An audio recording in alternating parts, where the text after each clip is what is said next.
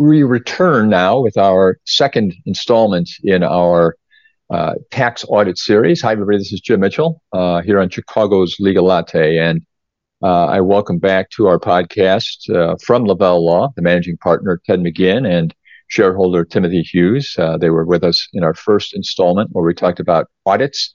Today, we're going to talk a little bit about tax debt.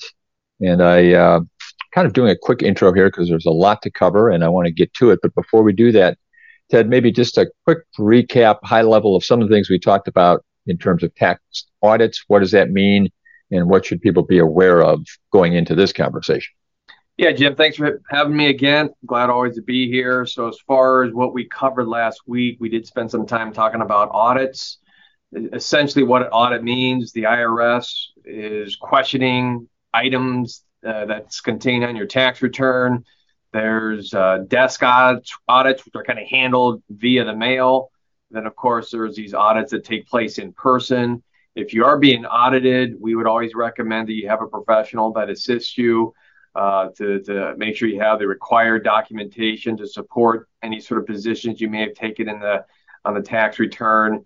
And uh, and then furthermore, we also discuss your rights uh, to appeal if uh, a decision comes down adverse, there are some certain appeal rights, whether that means going to IRS appeals or possibly even filing a petition with United States tax tax court. There are some possibilities, uh, and you don't have to accept whatever it is that the IRS comes down on, you know, in in the course of the audit.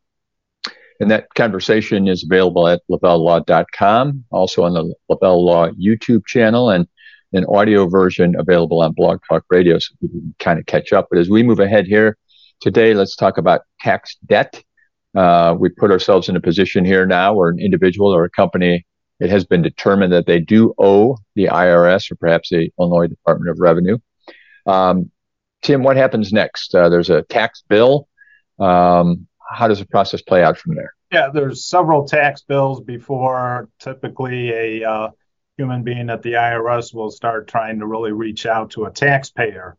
And at that time, then if the uh, taxpayer is unresponsive, the IRS will take steps of possibly filing a lien, which puts the world on notice that the uh, individual or individuals, if it's a husband and wife, owe the IRS money, or they can start reaching for a paycheck or paychecks if uh, it's a joint account and bank accounts, in which case then the taxpayer wants to address that liability quickly.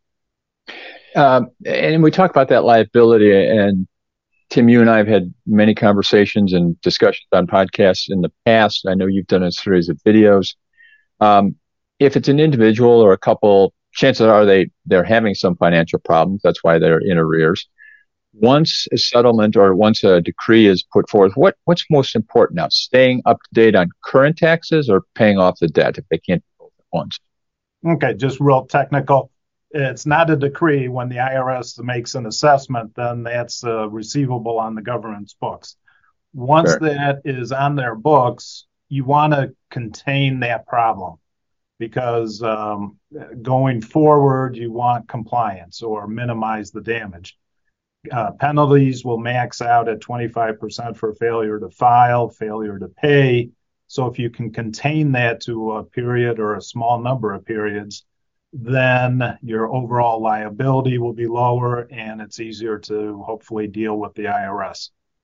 Let me also jump in here, Jim. There also there's a constant theme when you start talking to the IRS to resolve a tax debt. Mm-hmm and that is they want the taxpayer to moving forward to be a good taxpayer. Uh, or to put it a different way, the IRS is typically reluctant to, to whether it's an offer in compromise, whether it's an installment agreement, uh, whatever the case may be. The IRS is reluctant to compromise or negotiate with the taxpayer if the taxpayer continues to incur new liabilities. So it's so often we're trying to encourage our client to this point moving forward, you got to be a perfect taxpayer. Now, you, you, mentioned some things that I want to talk about, some different tactics. We'll get into those. Um, we talked last time about um, trying to solve the issue, uh, perhaps dispute it, uh, show some facts in the contrary. But again, if there is a debt, is the IRS open to negotiation at that point? Yeah, I mean, there are a number of strategies and procedures in place that a taxpayer can utilize in order to resolve their tax debt. Sometimes they may be eligible to get some savings. Other times they may get some time to pay it off over a period of time in the future. Uh, before we get into the different uh, possible uh, strategies, I think we should spend a little bit of time talking about a collection due process hearing. Okay. Um, you know, so once the IRS has assessed a tax, you got a tax liability there. Uh, when they before they want to go into enforcement, which whether it's a, a levy or a garnishment, or even filing a lien, they send out a final notice, and that gives the taxpayer a what they call a collection due process hearing. Uh, Tim, you want to talk about the collection due process hearing procedures? Well, the collection due process uh, hearing allows the taxpayer to hopefully resolve it at the appeals level and not have their file go into collection, where, as I mentioned earlier, there could be a levy on a bank account or a paycheck or some other asset, or even, as Ted mentioned, the notice of a federal tax lien being filed. Because for some individuals, S Corp individuals who uh, their name is the credit uh, worthiness for getting an asset or uh, keeping their business going, uh, notice of federal tax lien could be kind of the end of that business or very costly for getting future credit. So uh, getting the matter resolved at appeals is a nice way of resolving the matter before it kind of quote unquote goes public. Any of these options seem like they're probably out of the reach of the average taxpayer. Is this where an attorney comes in, a CPA? Who, who should be helping? Well, most CPAs like to prepare the returns, but once it gets into collection controversy, they don't necessarily feel comfortable. So um, uh, we practice in front of the IRS Monday through Friday. So uh, knowing their policy and procedures or their internal revenue manual, uh, feel very good and comfortable in helping a taxpayer get the best resolution. Also, I think now's a good opportunity to add, Jim, that there are a lot of um, shaky outfits out there that will try to take advantage of taxpayers, and they don't really understand the procedures. They don't do a good job of negotiating with the IRS, but they do take a lot of money from the taxpayer. Sometimes these are out of state companies that will do this, take a large upfront fee, and really do very little, if anything, to solve the taxpayer's problem. So it's buyer beware out there. I, I think anybody in this in this situation I would recommend them contact a local attorney rather than some out of state outfit to do that. And, and, we have mentioned that in the past, and, and, clearly those ads are out there. They they use a lot of scare tactics. Um, they present themselves as being very capable, but I believe you said last time that you know only attorneys can handle certain things in the first place, and you need to have an attorney representing you. Well, not exactly. They have enrolled agents, mm-hmm. which they're a step down from attorneys. They it doesn't it's not too terribly difficult to become an enrolled agent. You you fill out an application with the Internal Revenue Service. Um, they are able to you know work with the IRS. Now that that doesn't mean that they are uh, capable necessarily. Right. But you do not have to be an attorney to represent a taxpayer before the IRS. Uh, Ted McGinn and Tim Hughes are with us uh, from Lavelle Law as we talk about tax debts today in the second part of our three part series on uh, taxes. And um, we'll uh, have some upcoming conversations with them as well. But today we focus on the debt aspect. And one of you could help address this because, Ted, I think I heard you say something about a payment plan. So, if in fact there's an amount due, is that something that the IRS is is willing to work with you on? Yeah, the IRS definitely is willing to work on a payment plan. Now, how much you pay per month, that generally is a function of the taxpayer's available cash flow. So there is kind of a detailed, extensive process that is used to determine how much that monthly amount should be.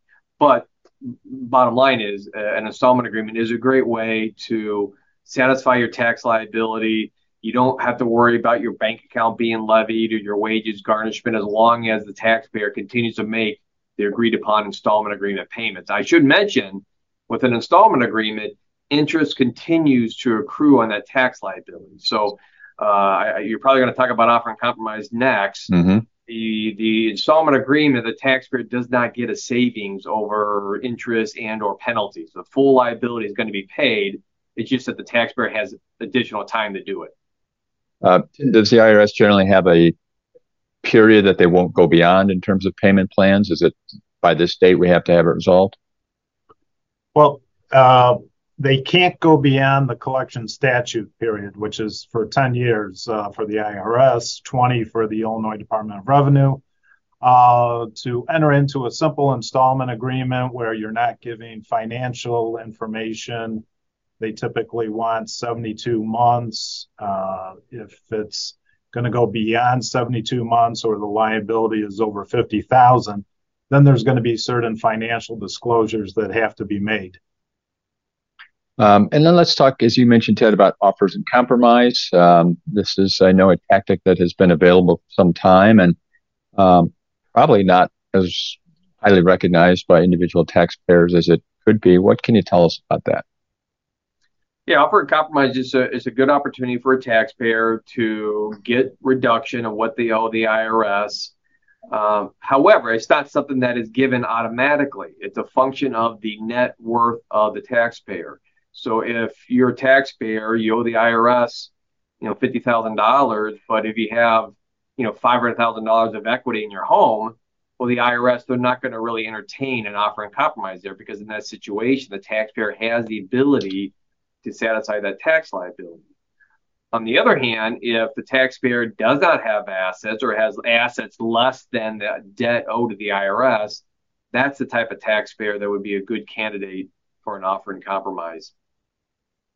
Um, and what about? We mentioned uh, payment plans. Can can uh, the IRS garnish wages? Can they simply begin to take this money on a monthly basis? If there's not an agreement in place, yes. Short answer is yes, they will. And unlike a judgment creditor in a lawsuit, which is limited to taking 15% of the after tax amount of a taxpayer, or a, a judgment debtor, uh, the IRS will basically leave you with about 15%. So a uh, IRS levy is not a long-term solution for a uh, taxpayer because it's just too draconian of a uh, penalty on the taxpayer. It's meant to wake up the taxpayer to the liability and force them to come to the table.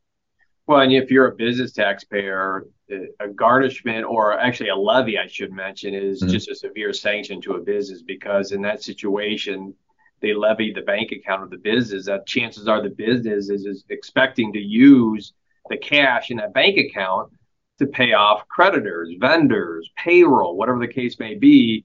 And the IRS comes in with a levy, they're you know the bank is going to immediately lock down whatever funds are in that account and it really puts a stranglehold on the ability of the taxpayer to operate their business. So that levy is kind of a severe sanction. Now you have 21 days after the levy hits to try to work out a deal to get the IRS to release that levy.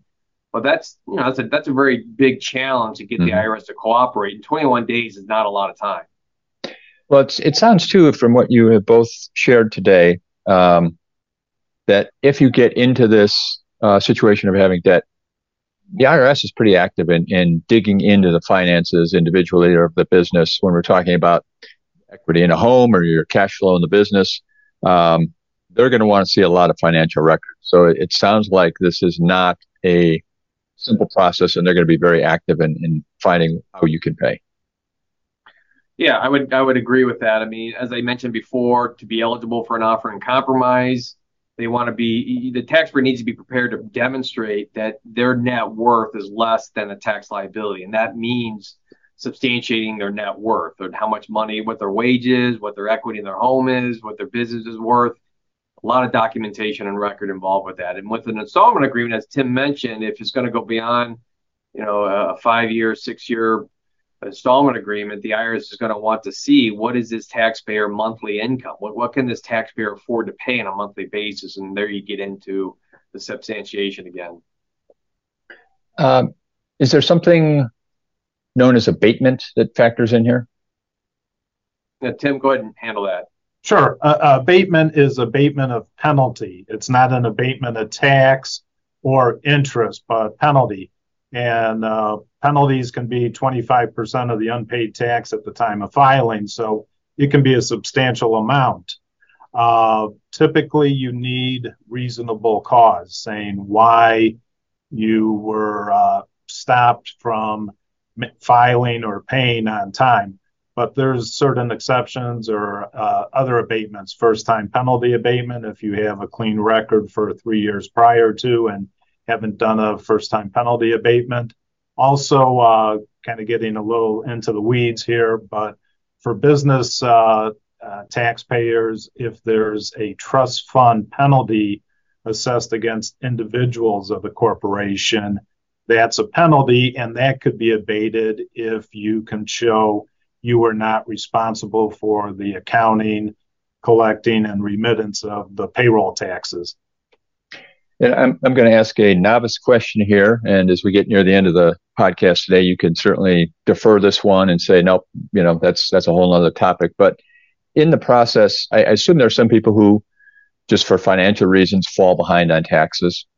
Uh, there are probably others who manipulate and, and, um, whether that might be considered fraud or criminal behavior when there is tax debt. Does the IRS get into that? I mean, does, is there a possibility of some form of criminal charges coming out of this?